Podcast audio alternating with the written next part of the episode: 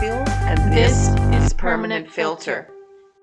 Hello, my awesome listeners. This is Gail Cook from Permanent Filter. Kara Amy is still on hiatus. Today, I want to talk to you guys about video games. I love video games. My few of my favorites are Left 4 Dead 1, Left 4 Dead 2, Left 4 Dead 2, and BioShock 1, 2, and 3. Those are so awesome. They're great first-person shooters, and I love them. Uh, I also like SimCity Build It, which I'm currently playing probably way, way too much. I want to talk about uh, emotional effects of video games and the psychological effects of video games. There's a lot of positive things that um, video games give a person. First of all, it can improve mood. It can give you a feeling of being in control of your actions and able to make decisions and even have own thoughts, according to research anyway. I'm not sure about that own thoughts here, but I I agree with the feeling of being in control because you control your character's destiny to an extent, of course, because some of them are very linear games that you have to go through hoops whether you want to or not. And Bioshock is a little like that, where you have to do certain things and you get to certain places. I I would think a more a game that has like a, a bunch of characters from all over the world coming in. I think that would be a little more um, in the you know having control of your character's actions, but you know to an extent you can do it with a first person shooter. And you know i just really agree with that. It can improve your mood. Because when i'm having a grumpy little mood and i play a video game a lot of times the stress just comes out and i come with better mood obviously they say that uh, you know feeling of competence like a sense of achievement and co- completing necessary tasks in the game and a challenge like there's nothing better than after you've like killed your adversary, so to speak, in the game, and it, it you had to work for it. That's a great sense of accomplishment, and yeah, I would totally agree with that. It it's great just being able to overcome that issue and then go forward with your character. So yeah, I I agree with the competency, the ability to relate to others, whether uh, direct social interactions or by feeling of being a part of community. So, I mean, I quasi quasi agree with that because when you're playing with uh, a group of people, you know, and you're working towards a goal, that's really great. Like really great. And I mean, it does give you a sense of community. I mean, I prefer, you know, real life community in the the outer world beyond your apartment or wherever you are. So, you know, there's that. But if uh, push comes to shove, you do you you are part of a community online. And that's great. It is. I, I made a lot of friends when I was playing Halo and Left 4 Dead, and it was great. So, yeah. So, relaxation. Mood improved and levels uh, of physical stress decreased. I agree with that, definitely. Has been shown to improve attention. The effects aren't drastic, though. I wouldn't know about that. I mean, there's a, a certain, how shall I say, a certain amount of effort to pay attention to what you're doing because otherwise you're going to get nailed by your opponent in game. But I mean, I don't think it has ever, you know, improved my attention span that much. So hard to say. Now, apparently, some video games are shown to boost memory, like 3D games can improve the memory of older adults and reduce the signs of aging. So apparently it's drastically and the effects aren't fleeting, and I think that's amazing.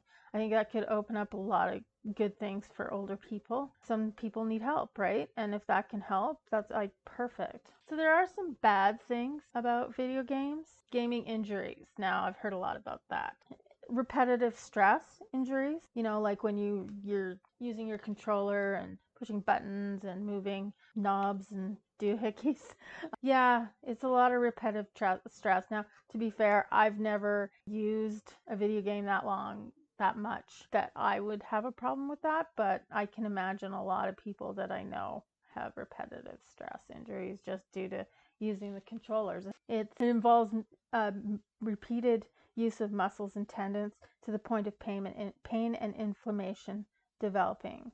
Some people spend hours and hours and hours and hours a day on their video games, whether on the laptop or on the um, PlayStation or Xbox or whatever, you know, console that they use. And I could see it being a terrible problem.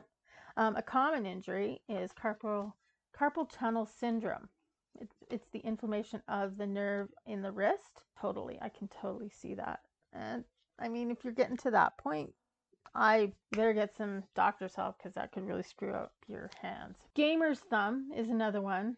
It used to be called PlayStation thumb and tendonitis, and it happens when the tendons that move the thumbs become inflamed. And it has Quervain's, oh my god, tenosynovitis. Tenosynovitis can lead to swelling, limited movement.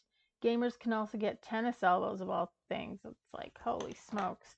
I, yeah, if you're doing video gaming for that long, you might want to, you know, get a wrist guard or something. Just, yeah, holy smokes. Now, it is associated with obesity in teens, and I can see that because you're not really, you know, getting up off your chair. You're not going out and doing things. And I mean, at least with me, that's a problem. Another problem with uh, video games, which I have not experienced, is uh, gaming addiction. According to the American Psychological Association, it's defined as experiencing at least five of the following nine criteria gaming preoccupation, withdrawal, tolerance, loss of interest in other activities, downplaying use, loss of relationship, educational, or career opportunities, gaming to escape or relieve anxiety, guilt, or other negative mood states, failure to control, continue to game despite psychological problems. Now, I've totally done one, and that would be gaming to escape or relieve anxiety, guilt, or other negative mood states. Who hasn't tried to relieve your anxiety or stress by doing something else? But I mean, if you're experiencing like more than one of those, please try and get some help. Addiction to anything is not good. Um, according to this study from American Journal of Psychiatry, between 0.3% and 1% of Americans might have an internet gaming disorder. Treatments are a work in progress as it isn't fully understood. So even the experts don't understand a lot about it. I've heard like random stuff about, you know, people being addicted to gaming and you know it's sad. It's just eh, being addicted to anything is just terrible. Now gaming has been associated with sleep deprivation, depression, aggression, and anxiety, but further work is needed to establish the validity and strength of those connections. So, I mean, you're always hearing, uh, well, not always, but sometimes you hear about somebody that's like gamed themselves to death, like just sat in a chair playing video games and then they die of they die of exhaustion and stuff like that. And it's sad and they need help. And I hope that if you are in that position where you think you're addicted to a game or gaming, you would get help. Just ask for somebody. Game in moderation because it's like anything else. Too much of a good thing is not good. As opposed to Mae West, too much of a good thing is wonderful. You know, not quite, but you know.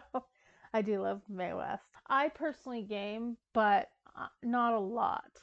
I have this weird thing with some games that I'll be looking at the screen and I feel like motion sickness. So I don't think I can get addicted. I don't it doesn't happen in BioShock and it doesn't happen in Left 4 Dead, but there's a lot of other games that that happens and they say, you know, be away from TV and I've tried that. I'd literally have to take anti-nausea medication if I'm going to play a lot of the other games. I don't know what it is. Terrible. So, yeah, game in moderation. Moderation is the key to anything. I'd like to thank you guys for tuning into this episode of Permanent Filter. Looking forward to talking with you next time. Bye.